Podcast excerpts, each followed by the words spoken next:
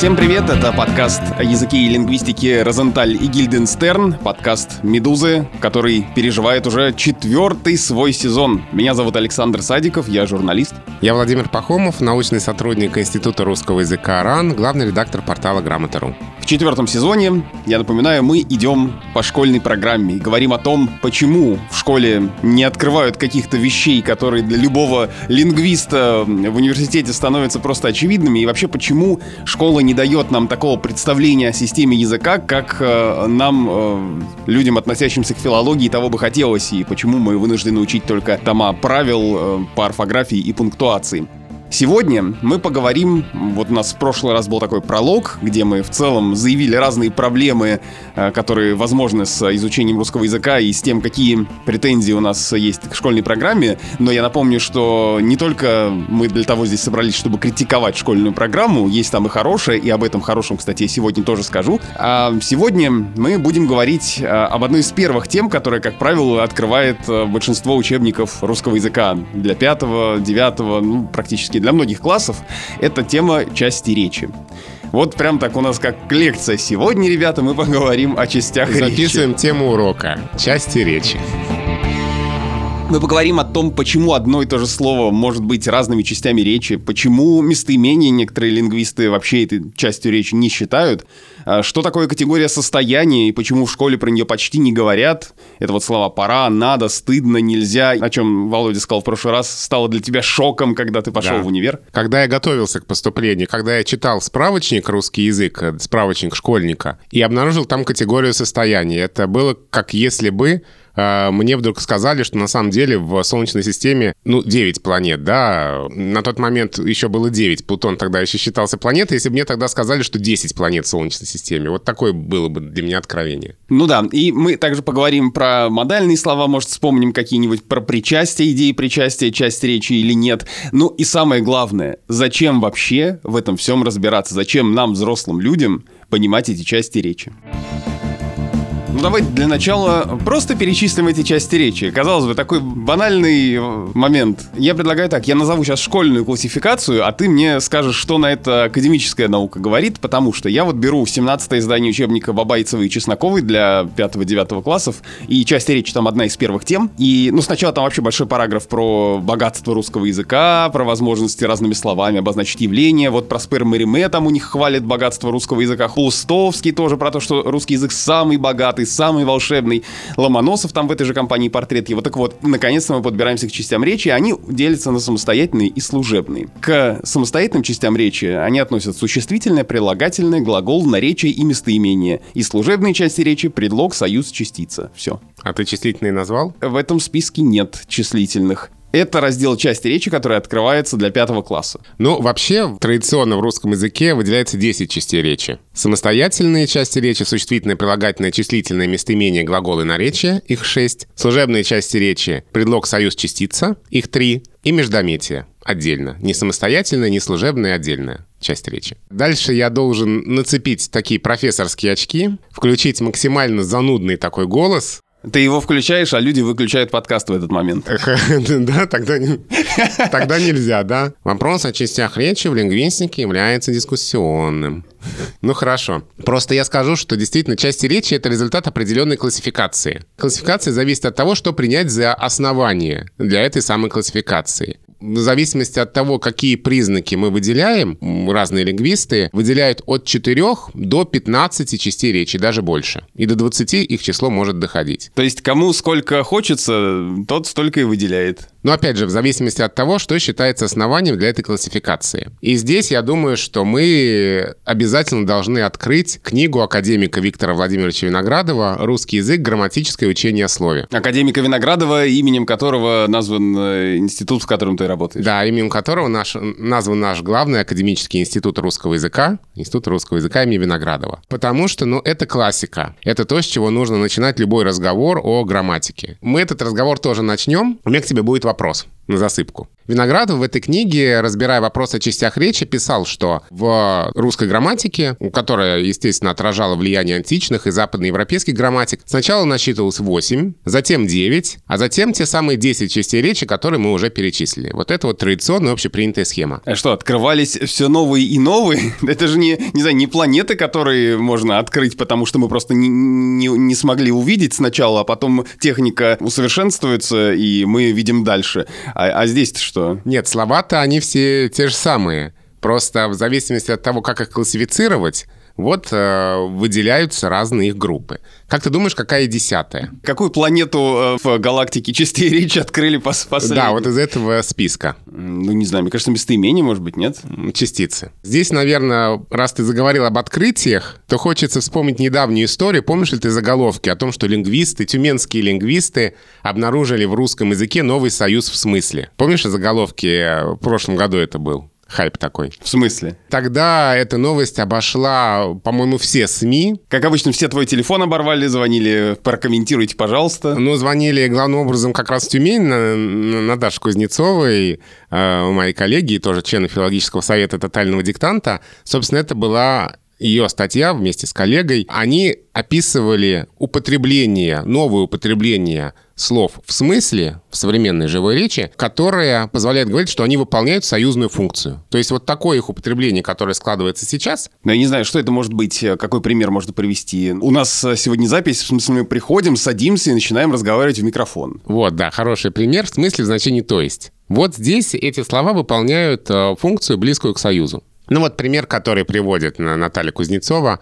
У нас этот вид спорта, о керлинге. У нас этот вид спорта, несомненно, найдет благодатную почву. В смысле благодатный лед. Вот такая интересная фраза из э, текста начала 2000-х. Вот здесь слова в смысле выполняют функцию, близкую к функции союза. И, собственно, этому была посвящена статья. И дальше из этой научной статьи выросла новость, что в русском языке найден новый союз. Как в буквальном смысле открыт, открыта новая планета, новая звезда. О чем это нам говорит? Что по-прежнему наша мантра «русский язык меняется», и что даже части речи или какие слова к чему относятся, тоже может измениться. Или получить просто какое-то, ну, новое прочтение. В смысле же не потеряло своего основного значения. Конечно. А одни слова одних частей речи могут употребляться в значении других частей речи. А, ну вот, например, завтра это наречие, да? Завтра я приду. Когда завтра? Наречие. Но вот во фразе «мы с уверенностью глядим в наше завтра». Здесь же завтра не наречие, да? Здесь завтра обозначает нечто явление, завтрашний день. И получается, что здесь завтра выступает в значении имени существительного. Это не полноценное существительное, не полноправное существительное. Это слово, которое употребляется в функции существительного. При этом завтра в основном своем употреблении это, конечно же, наречие. В завтрашний день, как мы помним, э, заявление Кличко не каждый может смотреть, но мы можем посмотреть, что будет через несколько минут в нашем подкасте, потому что мы продолжим говорить о том, как одни слова могут оказываться и существительным, и прилагательным, и еще какой-то другой частью речи, но сейчас, как обычно, мы должны ответить на письма, которые вы присылаете нам и которые приходят на почту подкаст собакамедуза.io. Задает нам вопрос Артем Моя фамилия Хон, этнически корейская. С детства родственники говорили, что она не склоняется, особенно если относится к мужчине, не знаю почему. Но в последнее время говорят, что все фамилии склоняются, и тем более вне зависимости от пола. Даже в моих официальных документах склоняют фамилию. Подскажите, пожалуйста, как все-таки грамотно склонять или нет в моем случае? И вопрос по поводу имени. Меня зовут Артем, но Ё иногда меняют на Е. Надо ли настаивать писать Ё или в современных реалиях оба варианта считаются верными? По поводу фамилии все, все совсем наоборот. Как раз-таки мужские фамилии, которые оканчиваются на согласный, склоняются, а женские нет. И поэтому мужская фамилия Хон обязательно должна склоняться, а вот женская фамилия Хон будет не склоняемой. Здесь точно так же, как имя Артем склоняется, так же и фамилия склоняется. А что касается точек над йод, то здесь э, важно следить за тем, чтобы в документах было единообразие. Орфографически корректно Артем с точками над «ё» и Артем без точек над «ё». Хотя в именах собственных все-таки «ё» рекомендуется употреблять. Но здесь очень важно, чтобы было единообразие в документах, как в паспорте. Вот как у человека в паспорте, так надо, чтобы и во всех остальных его документах э, было так же. Если в паспорте точки, то и в остальных документах должны быть точки. Если в паспорте нет точек, то и во всех остальных документах должно быть без точек. И еще одно письмо от Михаила с упреком в мой адрес. Не могу это не прочитать, потому что мне очень понравилось это письмо. Я, конечно, не то чтобы очень люблю, когда меня критикуют, но так написано, что не могу удержаться. Дорогая передача, я тут увидел, чуть не плача, чем-то, видимо, накачан, ваш ведущий говорит, это, мол, хороший поинт. Что такое он там гонит? А у нас ведь сердце ноет, а у нас душа болит.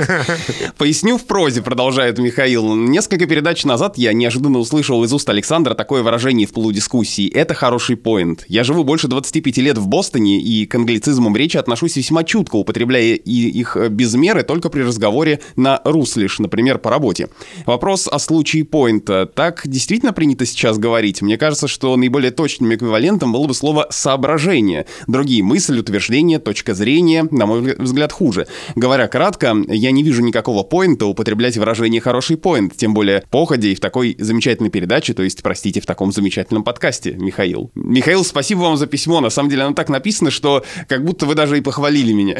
И я даже не задумывался о том, что я так сказал, и как-то это вот выскочило, да, хороший поинт. Я думаю, что, как и многие подобные э, слова, которые периодически возникают в речи, это вот как что-то модное или как что-то вирусное. Оно появляется, я могу это употребить, там месяц говорить это, а потом э, забыть напрочь. Так вот, например, я сам за собой заметил, что откуда непонятно, потому что вокруг меня никто так не говорит, но вдруг я где-то подцепил слово «highlight». И я и в нашем подкасте тоже как-то это слово употреблял, хотя не то чтобы я какой-то э, апологет слова «highlight» и очень хочу, чтобы оно появилось. Просто внезапно оно как-то приходит в голову, и вместо того, чтобы сказать там основные пункты, я говорю «хайлайты».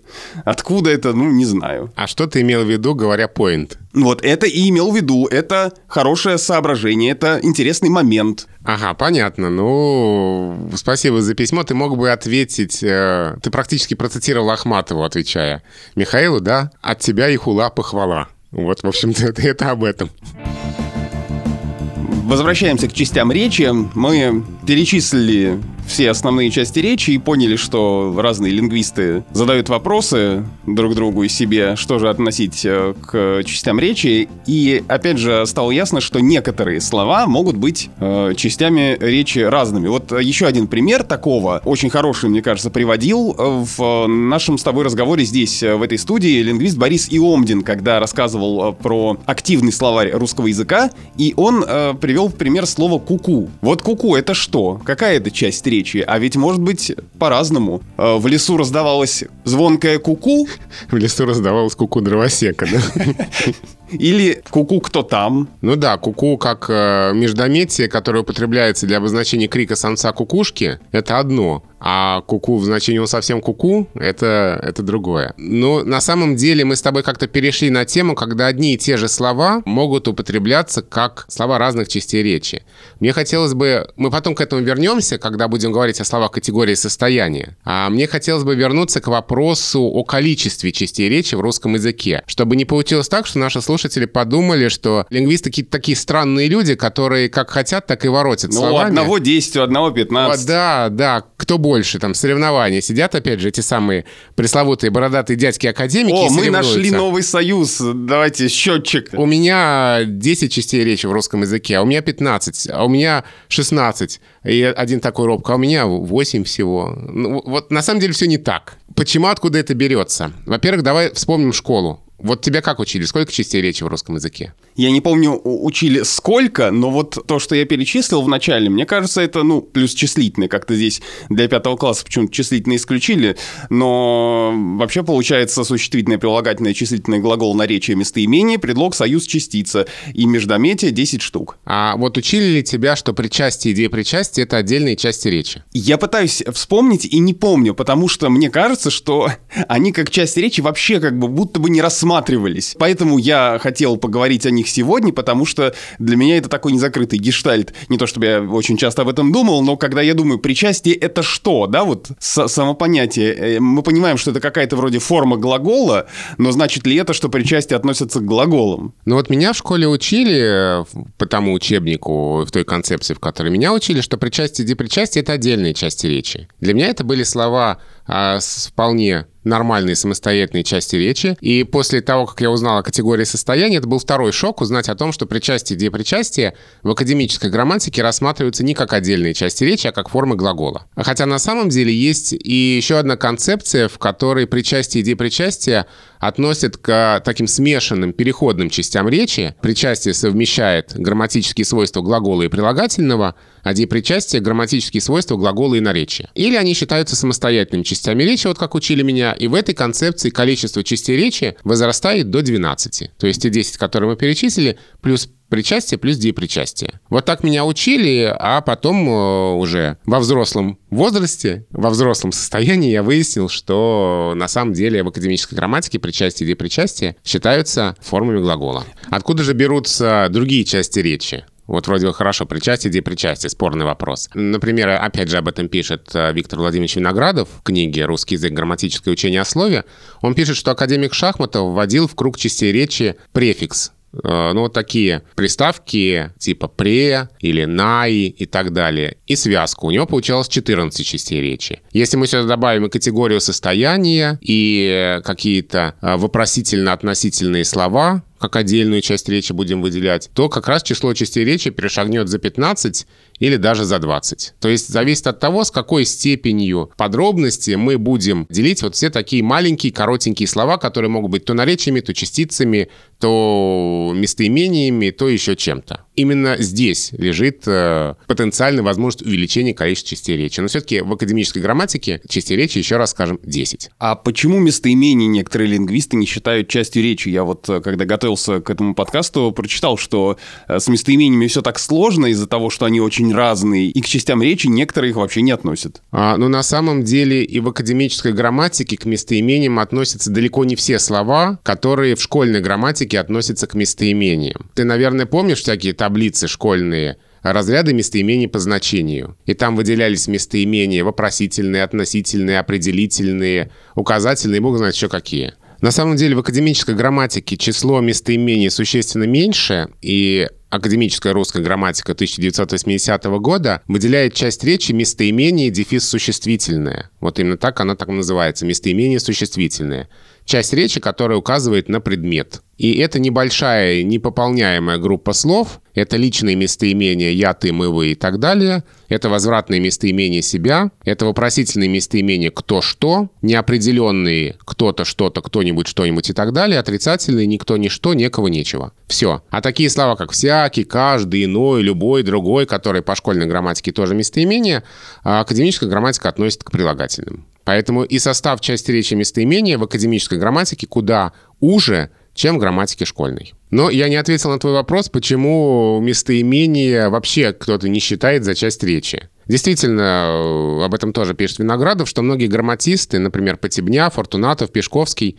отрицали у числительных и у местоимений наличие грамматических признаков особых частей речи. Указывали на то, что числительные местоимения по своим особенностям близки к таким словам, как существительные, прилагательные и наречия. И вот по этой концепции, а, если мы не считаем числительные местоимения самостоятельной частью речи, то у нас число частей речи уменьшается на 2 и сводится до 8. То есть, видишь, мы объяснили, почему частей речи можно насчитывать 12. Это мы добавляем причастие, идея причастия. Почему частей речи можно насчитывать 8. Это отнимать этот статус у числительных и у местоимений. Но точно так же, как с падежами, опять же, в зависимости от того, а на что опираться, можно сказать, что в русском языке 6 падежей, 8, 10, 12 или даже больше.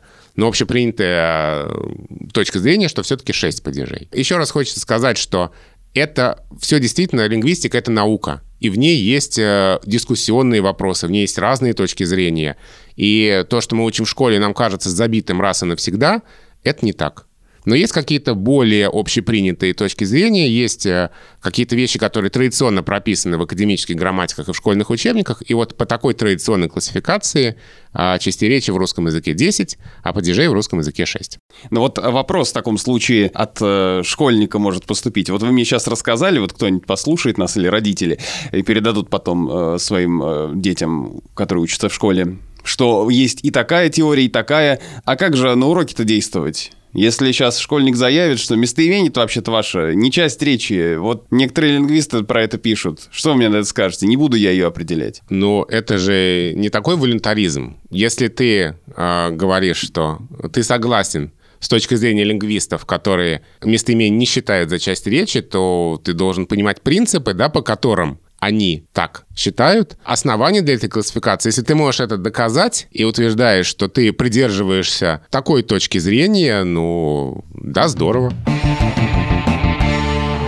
Ну хорошо, вопрос э, другой тогда, тоже такой вот, какой бы я задал сейчас, э, будь я еще школьником. Так вы мне вот рассказали сейчас классификацию эту, я даже, может быть, помучился и понял ее, но как определить-то часть речи? Вот что мне делать? Вот передо мной слово, как я пойму, что это такое? Классный вопрос. На основании чего вообще определяется часть речи? Если мы говорим о самостоятельной части речи. По трем основаниям. Обобщенное значение, морфология, синтаксис. Вот существительное. Что это такое? Это часть речи, которая значение обозначает предмет, максимально обобщенно. Морфология имеет род и изменяется по числам и падежам. Синтаксис в предложении выполняет функцию подлежащего или дополнения. Вот критерии, на основании которых мы собираем те или иные слова в отдельную самостоятельную часть речи. Но изменяется по числам и падежам, это же не всегда работает ну, то есть есть неизменяемые существительные, например. Это же не значит, что от этого они теряют что-то в своих свойствах. Да, безусловно. Есть э, существительные, которые не изменяются по падежам, несклоняемые существительные. Есть существительные, которые имеют формы только единственного или только множественного числа. То есть число для них постоянный признак, они не изменяются по числам. Но все-таки большинство существительных э, отвечают этим базовым основным критериям. Ну вот, например, как мы поймем, к чему относится слово «завтра» в предложении «мы все смотрим светлое завтра» завтра э, подкастов «Медузы». Ну вот смотри, что здесь обозначает «завтра»? Оно обозначает некий предмет, да, в широком смысле слова. Завтрашний день. Будущее. Будущее, да, явление. Оно употребляется в функции дополнения. Ну, допустим, с существительным и глаголом еще может быть э, все понятно, как определить эту часть речи. Ну, относительно понятно. Но если мы имеем дело с какими-то более мелкими или более необычными в таком грамматическом плане словами, как понять, к чему они относятся. Ну вот я сейчас специально смешаю сначала все в кучу. Слова, например, пора, надо, стыдно, нельзя, конечно, может быть, должен, как нам вот в этих всех словах э, провести разграничение? Ведь э, большинство вопросов будет возникать именно когда мы начинаем погружаться в эти тонкие материи. И тут как раз и нужно наконец-то рассказать про категорию состояния и модальные слова. Слово «пора» а, в значении «пора поговорить о категории состояния. вот в этом предложении. «Пора» — это та самая часть речи, выделяемая или не выделяемая в разных концепциях, которым как раз и определяем как категория состояния. Где-то это называется предикативными наречиями, где-то предикативами. А что это такое? И здесь я хочу тебя перебить и привести пример из школьного учебника, потому что в том же самом учебнике, который я привел в качестве примера в самом начале, это 17 издание учебника Бабайцевой и Чесноковой для 5-9 классов, есть категория состояния, она здесь называется «Имя состояния». Угу. Здесь ровно одна страничка ей посвящена, это шестой класс, понятие об имени состояния. И э, здесь дается такое определение. Вообще сам факт, что в принципе эти слова отмечены, мне кажется, уже круто.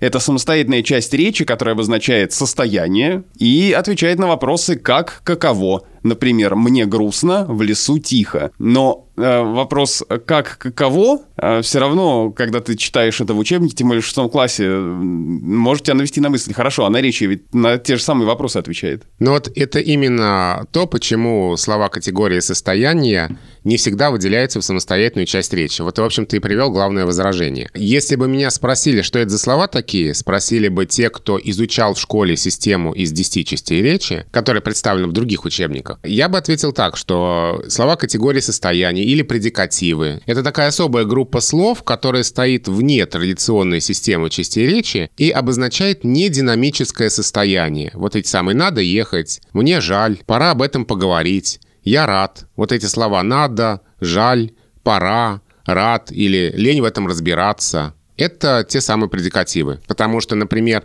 унылая пора и пора в этом разобраться — это два разных слова. Его лень меня выбешивает и лень в этом разбираться — это два разных слова лень. Это вот кажется очевидным. И действительно, в разных концепциях э, они выделяются в качестве отдельной части речи, но все-таки в академической грамматике, в традиционном понимании системы частей речи, они не имеют этого официального статуса, потому что они очень уж близки к наречию. Ну, кстати, здесь в школьном учебнике есть такой пример. Нельзя курить, нужно выучить правила подряд. Это, как, для... это одно предложение? Нет, это два предложения, но все равно они стоят рядом. Нельзя курить, и нужно выучить правила.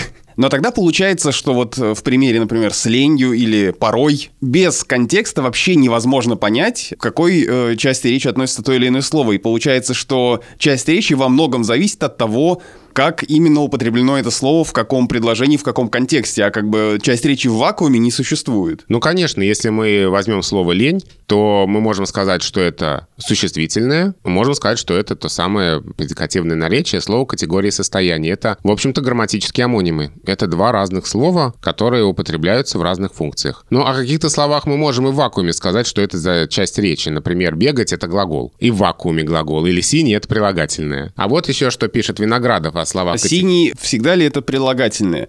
Привет, синий. А, если синий это кличка. А, ну, это уже, да, это уже такая субстантивация, да, то есть тут прилагательное становится существительным. Кстати, очень хорошо, что ты об этом сказал, это ведь эм, переход слов из одной части речи в другую, это тоже то, о чем хотелось бы поговорить.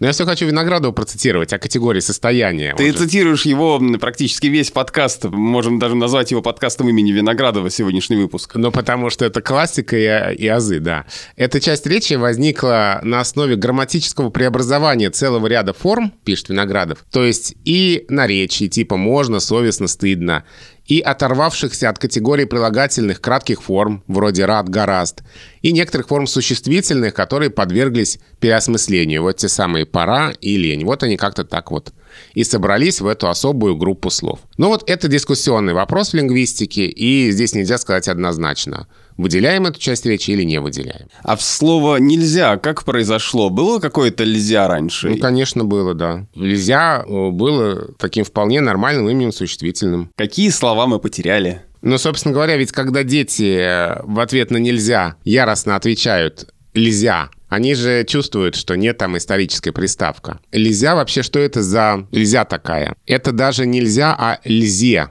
Это было дательным падежом от существительного «льга». «Льга» то есть свобода, что льга, чему лизье. Как нога ноге, просто там чередование было историческое. Вот это форма дательного падежа. И, кстати, тот самый корень льга спрятался в словах льгота, например, современных, или польза. Это вот тот самый корень.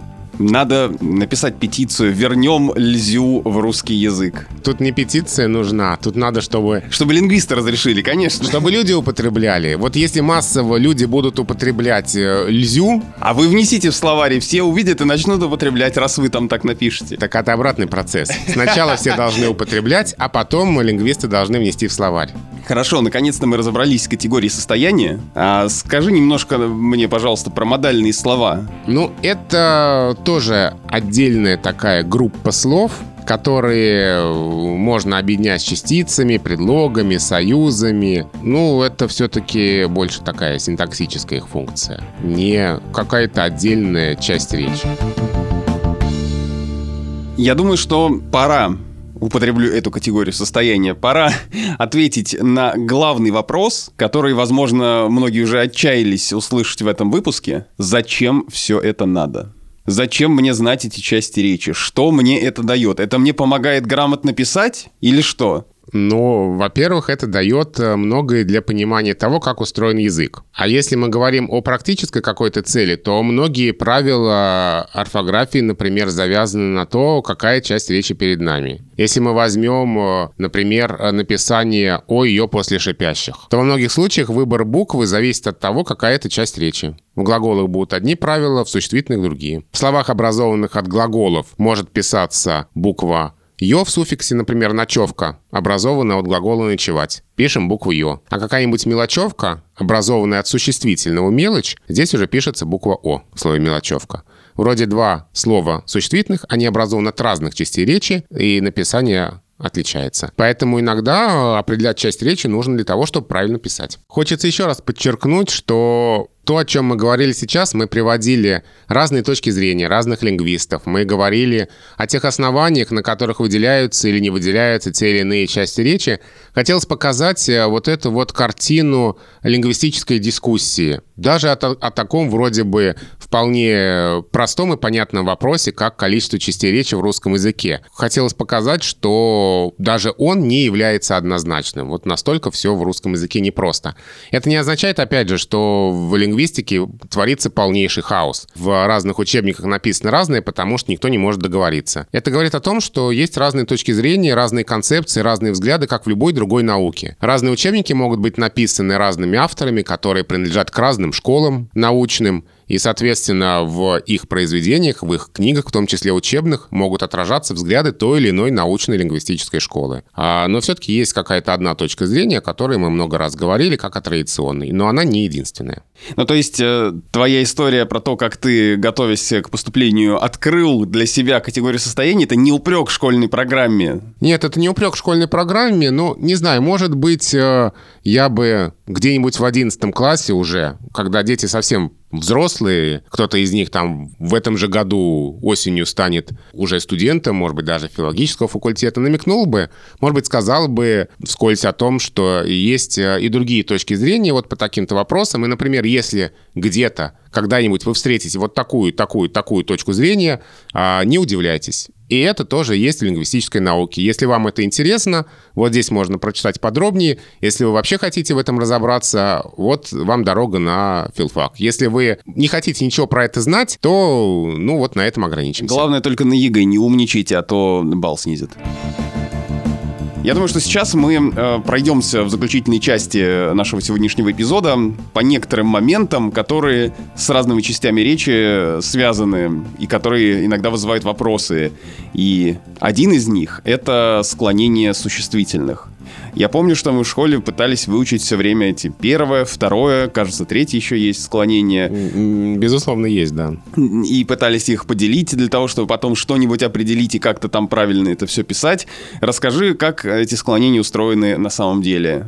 Они примерно так и устроены, как об этом говорится в школе, только нумерация различается в школьной и в академической грамматике. В школьной грамматике слова типа «страна», «земля», «армия» — это первое склонение, а слова типа «стол», «гений», «окно», «поле» — это второе склонение. В академической грамматике наоборот. А, а вот какая разница, какой номер? Никакой разницы, это не имеет принципиального значения, это просто традиция. Академическая традиция и школьная традиция. Вот и все. А по поводу третьего склонения э, и школьная и академическая традиция соглашаются, что это слова типа «пыль», «ночь», э, существительные женского рода с нулевым окончанием в именительном падеже. Но есть же какие-то разносклоняемые имена существительные. Да, ну, во-первых, э, есть э, и другие типы склонений, существительные, которые произошли от прилагательных, ну, например, столовая, тоже слово русский в значении национальности. Вот есть такой устойчивый миф, что все э, названия национальностей, там, швед, англичанин, француз, турок, это имена существительные, только русский — это прилагательное. Это прям очень устойчивая такая фраза, такой миф.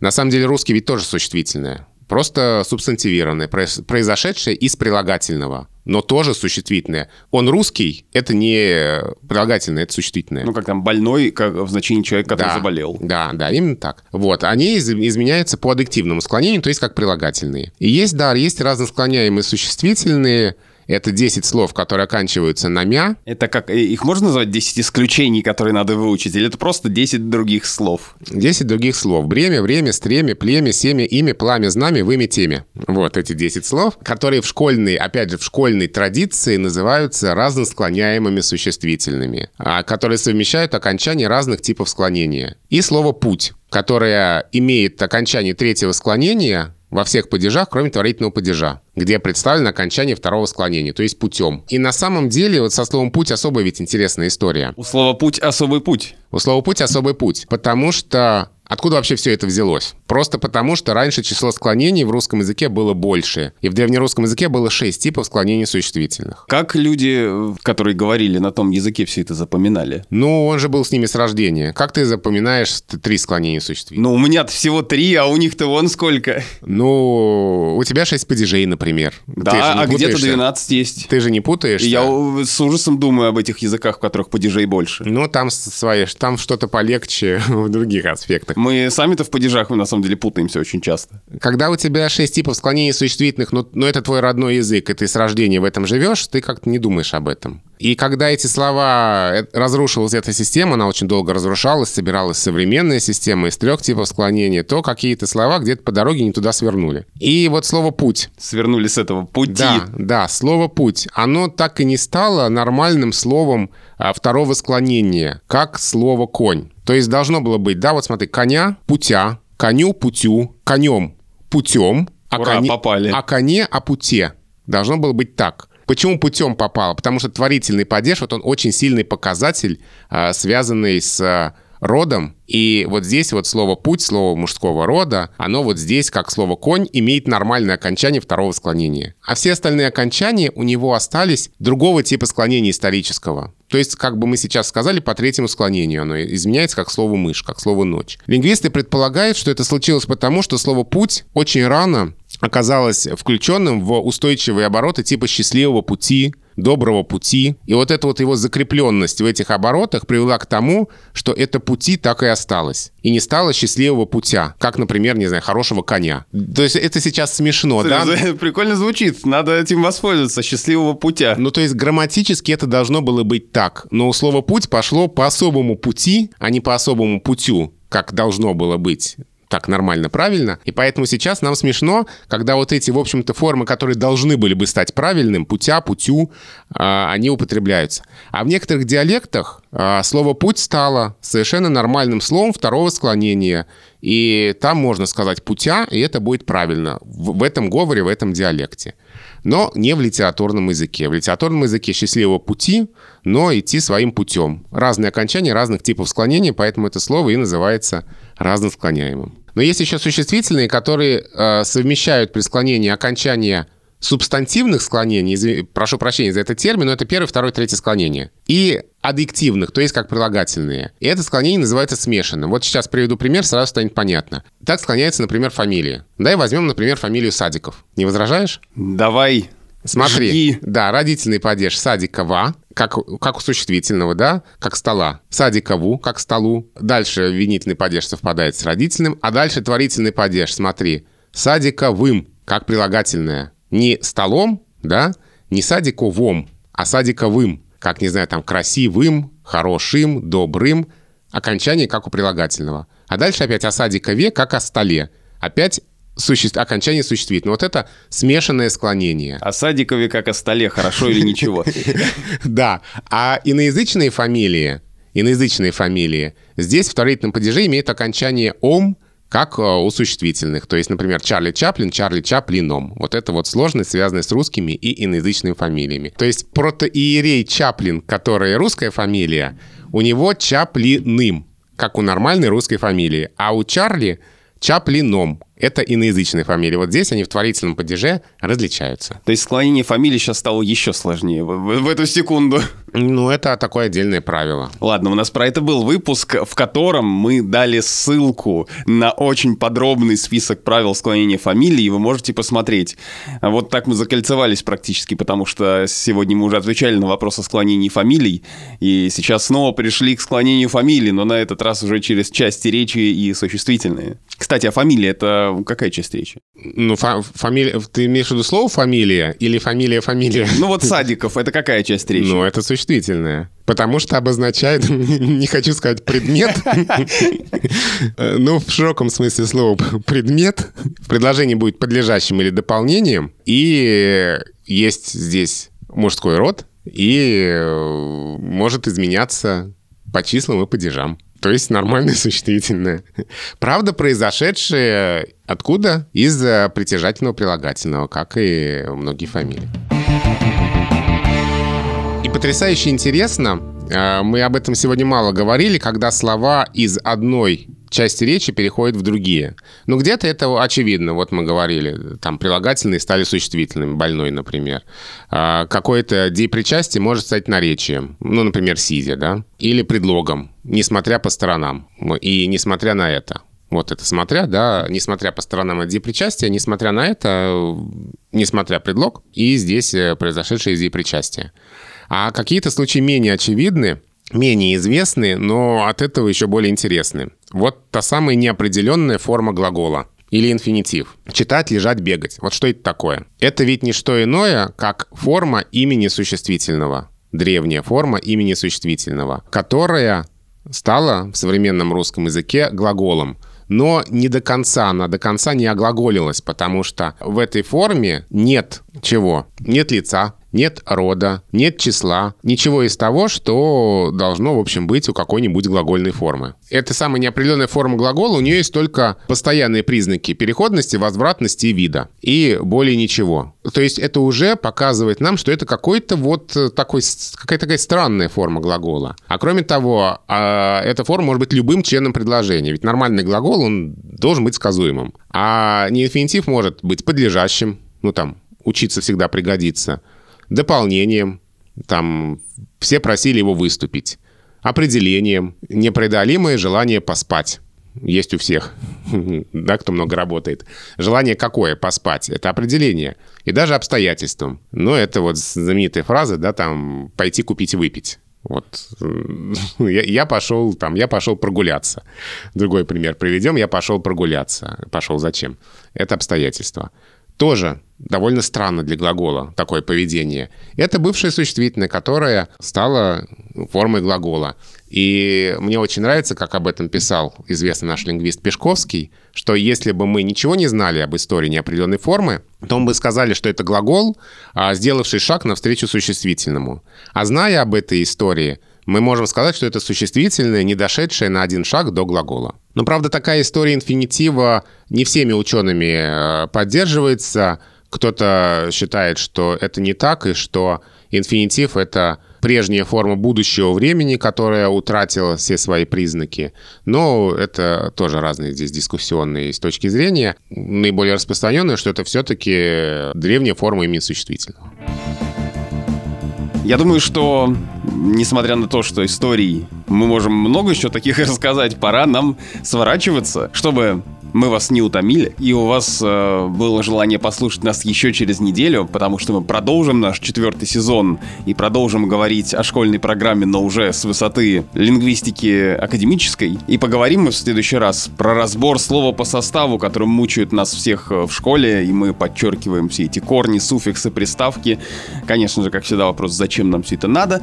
Поговорим про словообразование, которое, как мне кажется, в школе особенно как-то не очень объясняют. Оно вроде есть, а вроде как и нет. И у нас даже есть письмо на эту тему, которое мы тоже обязательно прокомментируем. А если у вас есть вопросы, вы можете написать нам на почту подкаст собакамедуза.io. Домашнее задание. Мы забыли дать домашнее задание. В прошлый раз мы дали домашнее задание нам писать с вопросами. Да, давай дадим домашнее задание по теме части речи. Есть ведь такие шутки разные и языковые игры, основанные на том, что а, мы просто по внешнему облику слова шутим, что оно на самом деле может быть словом другой части речи. Ну вот, например, батарея. Это Ди, слово... Это диепричастие. Это диепричастие, да. Что делая батарея. Ну или ассамблея, например. Что делая ассамблея. Кровать — это глагол, да, что делать кровать. Ну вот напишите нам такие примеры. Что вам кажется забавным и интересным, и какие слова, каких частей речи вы бы так переосмыслили. Это был подкаст Розентали Гильденстерн. Меня зовут Александр Садиков, я журналист. Я Владимир Пахомов, научный сотрудник Института русского языка РАН, главный редактор портала Грамота.ру. Ну и если вас утомили Розенталь и Гильденстерн, вы всегда можете послушать и другие подкасты «Медузы». Их много, например, подкаст о сериалах и кино «Чего бы посмотреть» или подкаст о материнстве «Самый честный разговор о материнстве», «Ты же мать», ну и, конечно, самый актуальный и остро социально-политический подкаст что случилось, о новостях, которые еще долго останутся важными.